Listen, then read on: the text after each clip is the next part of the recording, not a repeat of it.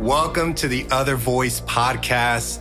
This is part three of a conversation Ben and I have been having on the gains, the losses, and today we're going to talk about the leadership pressures we have faced over the past year. And so, Ben, why don't you start off by talking about um, the pressures that came on us right away when COVID hit?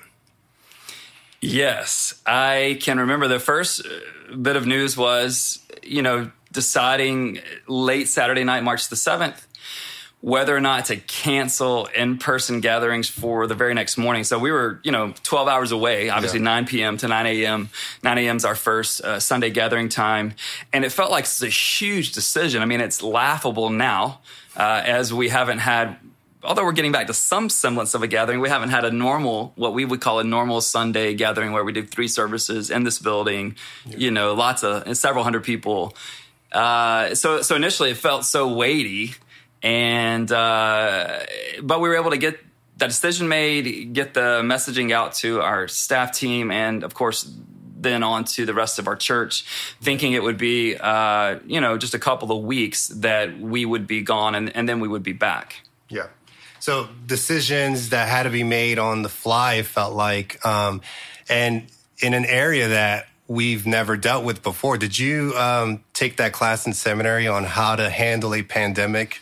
You know, I'm trying to think how many of my seminary classes actually have proven helpful in uh, the last 10 years of starting and leading this church together. But no, I certainly didn't get the pandemic class. I didn't get the, here's how you do it. But I got a lot, a lot of things I did not get there. But, you know, initially it was shutting down that Sunday in person, thankfully in 2017 we had moved to an online uh, campus or online experience where we uh-huh. streamed our services. So we had the technology we had the platform uh, that didn't take a hit at all and has only gotten better over the last year and it was pretty strong to start with. But we had never done best to my knowledge though we had talked about it and probably dismissed it at least i had over the years we had never uh, had any groups done online yeah. And so in March, we're that's for us here at Epic. We're in the middle of a group session, and so every group moved to Zoom that next week. Yeah. And so that was, you know, we were buying Zoom accounts and, and all of the things that all organizations and, and probably families and companies were doing. Yeah. When COVID hit, I remember personally thinking, "Oh, this is going to be a couple of weeks, right? If we if we all shelter in place 2 to 3 weeks, this thing is going to disappear. We're going to be good." Um, but as the weeks went on, we realized, hey, this is going to be much longer than any of us anticipated. And that created a lot of uncertainty. Um, I remember thinking there was a lot of uncertainty on who's going to lose their job, um, who who's going to have a, a, crazy need, who's going to possibly get this virus and it impact them in a major way. And so, can you speak into the, just the uncertainty of the virus and the season?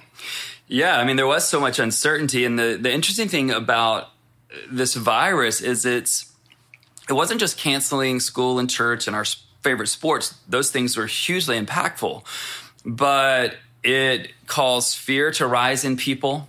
It took away industries overnight, which meant that it was taking away jobs overnight. And so um, it, it, was a multifaceted response needed because there were so many different categories being disrupted. And so, with your help and the help of our team and leaders here at Epic, over a span of four days, we reached out to 900 individuals and families in our church who were some way associated with Epic. And that was huge, especially initially and one of the things we learned, I think, leadership wise, is you respond one way at the onset of a crisis. Yeah. Because you have to react mm-hmm. quickly. Um, and, and, then over time, you don't have to be as frequent, maybe in the communication. But in those early days, we were communicating daily, certainly with each other mm-hmm. and other members of our team. And we were trying to communicate with our church you know, in those four days, then every two weeks. And then it moved on from there. We initially established this benevolence fund, a, a COVID 19 fund. Uh, we didn't have people by and large asking for support in that first week, but we knew, or at least we anticipated, this is going to be a huge need. So for the people, and it was a beautiful reality in our community. The people, as so many have, uh, you know, so many people made more money in the pandemic, especially yeah. people related to profitable tech companies over the last year. Other people were losing their jobs. And so I think to see people rise up and give to this fund and others raise their hand and say hey I, I, have a need and you know we've raised well into six figures with this covid fund. I know we've helped over 100 individuals and families which i think is awesome but that was set up in those initial days anticipating that there would be great needs. So we did that but the uncertainty was huge. I began to think about what are we going to do if we don't get to meet soon? Yeah. And you know we didn't get to meet soon. Yeah. And sometimes it's hard to know what's appropriate wisdom and what is fear kind of winning the day in mm-hmm. my heart. I don't know about you, but as the person responsible, obviously God's ultimately responsible for Epic yeah. Church. We have a great team, we have a board, but as the person responsible for leading this church on a day to day basis, it would be crazy and um, inappropriate even for me not to consider what will we do if income dries up? Yeah. Who who would we ask to take less hours or mm-hmm. less pay? What would I need to do as a leader? Yeah. Relative to that conversation. And so, man, thanks be to God that not only have we not had to take money away or take positions away, we've actually added positions during yep. this pandemic. Yep. The big ones were, you know, uh, already committed, and we wanted to be uh, people of our word. Yeah. And then another one was practical, where we made uh, Brenda, who does all of our all of our video work. We took her from part time to full time, mm-hmm. which was a huge win. And so, but but you don't know in those early days. Yeah. And speaking of uncertainty, here we are, April of end of April 2021. Yeah. I still don't know so much about the rebuilding timeline, who comes back, mm-hmm. how long does it take us to get back to where we were. So, you know, if you can't get comfortable with uncertainty, life's going to be constantly challenging. But what about for you? What about some of the uncertainty related to, especially as a leader in your role here? Yeah, yeah. As pastors, we carry the the mantle, the responsibility um, to shepherd our, our, church community, to um, help them grow in their faith. Now, we don't do that uh, with each person individually, but um, it, it, became a challenge not seeing, you know, the six, seven hundred people that we would see on a weekly basis here um, in the lobby at Epic and and touching base. And I just that was a challenge for me. Like you said, God is in control. He's the one that he's the the, the good shepherd, um, and he is working in all of our lives. But we what I saw us do is we became more proactive, um, even moving our staff meetings to, to weekly and going on Zoom just to make sure we are engaging our team, that they're in good spirits, that they are um, leaning into the things of God and, and, and, and um, their relationship with Him. And we saw the fruit of that. We were meeting with our frontline team very frequently, especially in those early days, and we kind of spaced those out as time went on. So the the pressure of not being able to see and touch people, not being able to in, in, encounter them and interact with them on a just a regular basis that was set up and structured, it's like, all right, we have to change kind of our rhythms. And so that made us more proactive with reaching out. No, that makes a ton of sense. And as you talk about, you know, the pressure that came with that, I mean, a pandemic creating that kind of atmosphere, or might we say lack of atmosphere, mm-hmm you know, it just got lame yeah. speaking only to a camera. We're all yeah. about technology. We love Zoom and far as far as what it can provide. We love our online experience we have here at Epic, and yeah. we our team and you know you and I can say this because we have little to none mm-hmm. on the technology expertise, That's but right. our team crushed it, and they are still crushing it. But a pandemic would have been enough to create that kind of pressure and distance from our community. Uh, but it wasn't just a pandemic this past year, was it? There were just yeah. a couple of other things going on in our country and in our world. And so as we think about cultural moments, uh, obviously everyone listening uh, hasn't forgotten those, but mm-hmm. just recap some of the other things in addition to the virus, which is way more than enough by itself. But what else did we face this past year and how did it affect us? Yeah, in in May we were hit with the um, just the reality of what Black Americans face on a regular basis with um, Ahmaud, um, the killing of Ahmaud in, in, in Georgia. Um, and then um, I, I, remember clearly the Central Park issue. I can remember their their names, um, the people that were involved, but where um, a woman called the cops on a bird watcher and, and almost used his race um, against him. Um, and then you have the uh, the murder of George Floyd, and those were moments that impacted. It's crazy, not just the communities where the where they happened, and not just the United States, but the entire world, um, especially the, the the killing of George Floyd. And we knew as leaders, pastors, we had to speak into these moments. And uh, but honestly, man, there there's always some fear if i'm just being brutally honest some hesitation some uncertainty not you know not knowing how it's going to come across um, wanting to get it right there's a bit of a perfectionist in me too and so trying to string those words together and and and and appease everyone is definitely early on that was a goal but i realized quickly speaking into these cultural moments that it didn't matter what i said i wasn't I wasn't going to please everyone. I was going to say too much for some and I wasn't going to say en- enough for others. And that was a huge lesson for me. And I'm, and, and I'm glad I learned it early on. But even though I learned it, it, it didn't make it, make it easier when the criticism came um, on both sides, which is interesting. Um, and so that was extremely eye opening and a massive pressure. And, and it was during that time, I think I shared this in the last podcast, the last episode, where I started memorizing passages of scripture, reminding me and encouraging me not to be afraid. Do not be afraid, for I am with you. I, I needed those words. I needed God to remind me that I was not alone and that I was speaking his word and his truth, regardless of what, what was coming my way. So, what would you say to those cultural moments? Yeah, I'm with you. And uh, for those of you who don't know, Will and I have known each other and been working together for a decade now, pretty much. And um, we have a really close friendship. Mm-hmm. Um, and we don't happen to be the same color. That's right. Are we? no one gets us confused, although I love making that joke. Um, so, yeah, and it's like, what do you do? The pressure was intense. Yeah. Um, and, uh, you know, we wanted to learn. We, we wanted to not be defensive and not be reactive. And that was something I probably gave into early on. Mm. I've got to have a post. I've, I've got to say something. What do I say? And mm-hmm. here's the thing people who are looking for something to be outraged by we'll yeah. find it. Yeah. So what we did, and you were super helpful uh, to me. We're trying to figure out what do we do because people want to give us a role in the world that might not be the role that God's given us. Mm-hmm. You and I have been called to, under the chief shepherd, who's Jesus, yeah. we've been called to shepherd people here, yeah. to pastor people here. And so it didn't make sense to say things that you and I would say if we were in Atlanta, Georgia. Mm-hmm.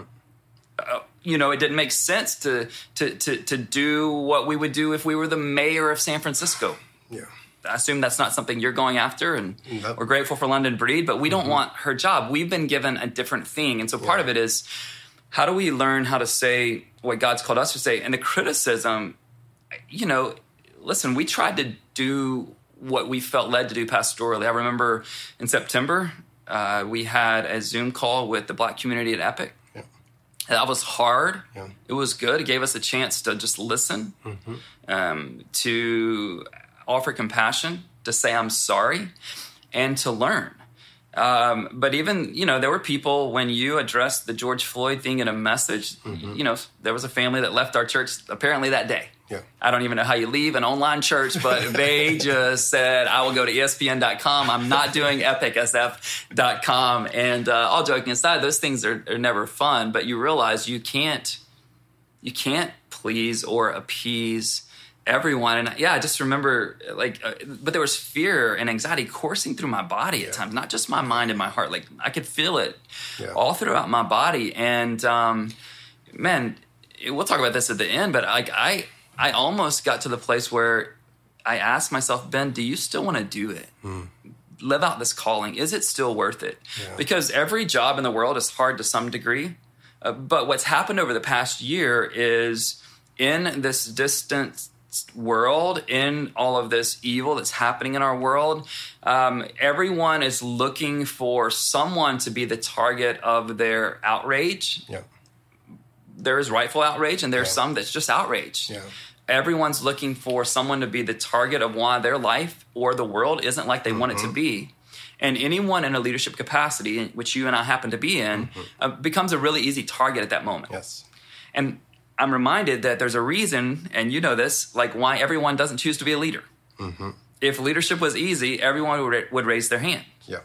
right? Yep. Or if people were easy to lead, everyone would raise their hand. Yeah. But it's not easy because people aren't easy to lead. And I think we became a target, and I allowed myself at times uh, to, you know, give a group of people or specific individuals. This sounds crazy, but to give them the role of God. And by that, I mean they became my audience. They became my judge. They became whether or not I'm a good leader or a bad leader. And when I let them do that, man, I about got ready to just hang it up. Yeah. And That- so, um, man, I, I've learned a lot. But Yeah. No, thanks for sharing. That that's that's strong. And two things that I I want to bring up at this point and and ask. One one thing is I've been thinking about this recently. We are a diverse church, right? Over or close to 60 different nations represented, um, multi-ethnic, you know, multi-race, uh, multicultural. Um, and as I think about what has happened in the past year in the churches in America, I believe um, multi-ethnic and multicultural churches have had it harder with this topic than mono-ethnic and monocultural um, churches. And and so I, I don't know if you have any thoughts on that. Have, yeah, it- it's it's been interesting because you know when you're just speaking to one group of people, it's easy. But what we have been having to wrestle with is how do we all come together? How do we how do we bring these diverse groups of people and make us one family? You know, under under one God, and and so that idea of of of unity, but not uniformity, not everyone thinking and behaving in the same way, but we are one. We are together. So that's that's one thing. The second thing is when criticism comes, there's a there's a temptation to put up a wall, to protect, to ensure that people don't hurt you the way they just hurt you.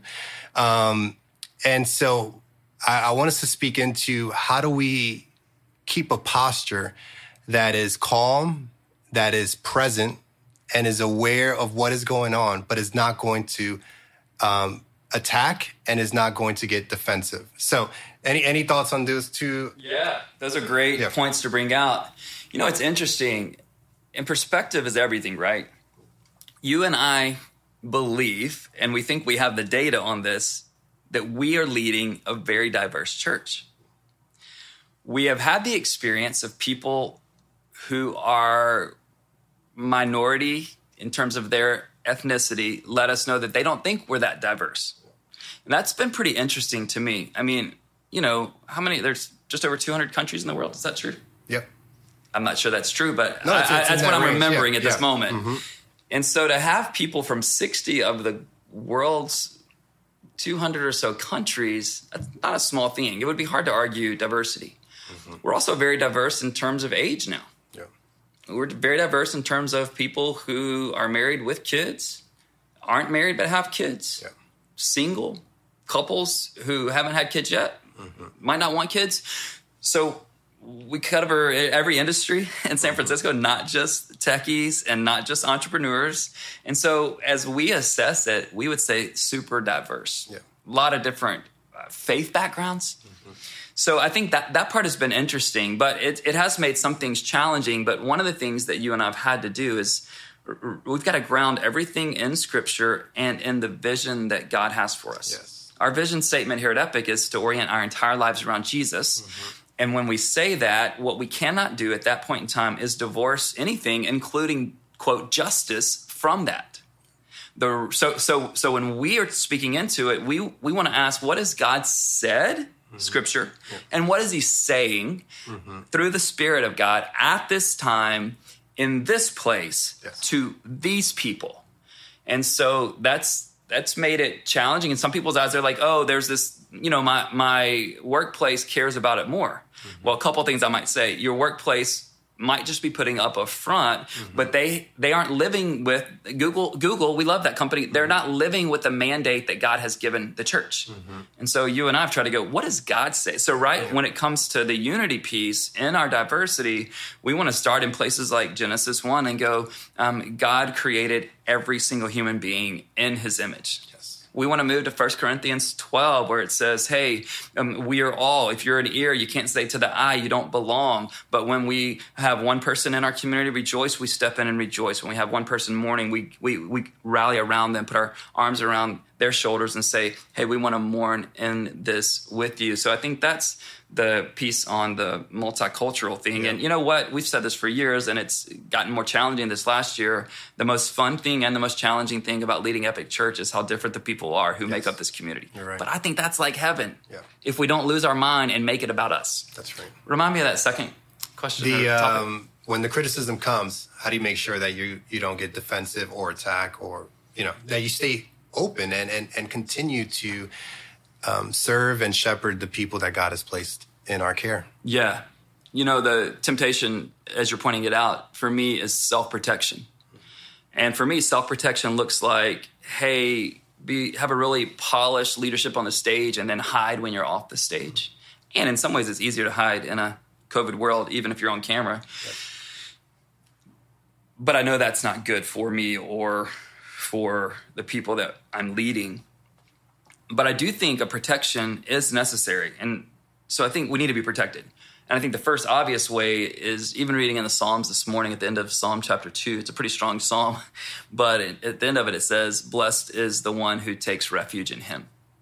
And so refuge is about protection, right? So I'm not taking refuge by hiding physically, I'm taking refuge by trying to put myself in the presence of God and going, God, what do you want to say? Remind me of what my identity is. I think the other protection piece is who are the people around me who really know me? Mm-hmm. Because, you know, as, a, and again, even if it's minor in our eyes, like having a public platform means that you get way more credit than you deserve and way more blame than you deserve, right? Mm-hmm.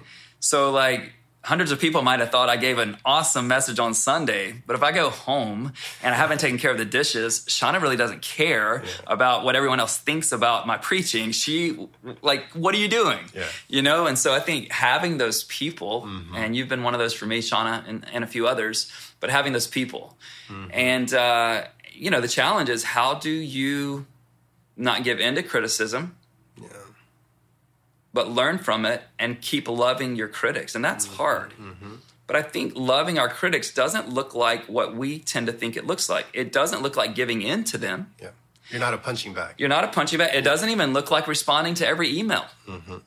or doing what they want you to do on Instagram. And that's so crazy mm-hmm. that people would would rather me post something on Instagram than have this amazing way I'm contributing to things like justice in the real world. Mm-hmm. Like that's just crazy. Yeah. But that's where we've gotten to. It's performative. It's yeah, and so um, yeah, it's like how can I love them? Sometimes loving people, maybe always loving people, is telling them the truth, mm-hmm. even if it's the truth about their lack of maturity. Mm-hmm. Even if it's the truth about, hey, I care about what you care about, but you're making it the central thing in your life. And best I understand from the scriptures, only God is supposed to, like, we can even make justice an idol. We, we can make response to a pandemic an idol. Yeah. Obviously, people have made politics on either side an idol, but now we've got to dismantle those idols, remind ourselves that only God can sit on the throne. And because he's on the throne, we should care about issues. Yeah. But those issues aren't meant to be um, preeminent or to be ultimate. Yeah. That's good. And, you know, everything we've been talking about today, this has been a journey, you know. Um, we, we've taken away a lot of lessons from this year, from the challenges we faced. There's been a lot of pressures, but the pressures are still there, right? And, and I know that our audience, many of them are leaders in their community, they're leaders at home. Um, yeah, what, what are some final words that you would give them as they are, you know, facing the pressures that are before them today and the pressures that will come? In this year? Yeah, I think this is where the spiritual rhythms matter a lot and our own self awareness and our emotional maturity. That's one of the things I've learned. And so I'm grateful that God had done certain things in my life prior to this. Mm-hmm. I think about five years ago, I would have crumbled. Certainly 10 years ago, I, I would have probably left ministry just because I wasn't, I didn't have the internal resources to keep that. So, you know, reading, uh, just finishing again, Edwin Friedman's book, Failure of Nerve, mm-hmm. Uh, about being a non anxious presence as a leader, not just of a church or a company, but, uh, you know, in your family. Mm-hmm. That was hugely helpful that I don't have to be reactive to uh, everyone else. I, I think, and this is true with Jesus, the more public your leadership becomes, the more time you need to spend in private and in solitude. So my times of silence have been longer over the last year, just centering myself, not allowing the noise to creep in too early in the day. And that's been huge. A verse that I keep coming back to is 1 Peter 2:23 talking about Jesus as he was enduring crazy mockery and criticism on the cross. Peter says when they hurled their insults at him, he did not retaliate. I want to retaliate. Mm-hmm. When he suffered, he made no threats. And here's, here's the clue instead, he entrusted himself to him who judges justly.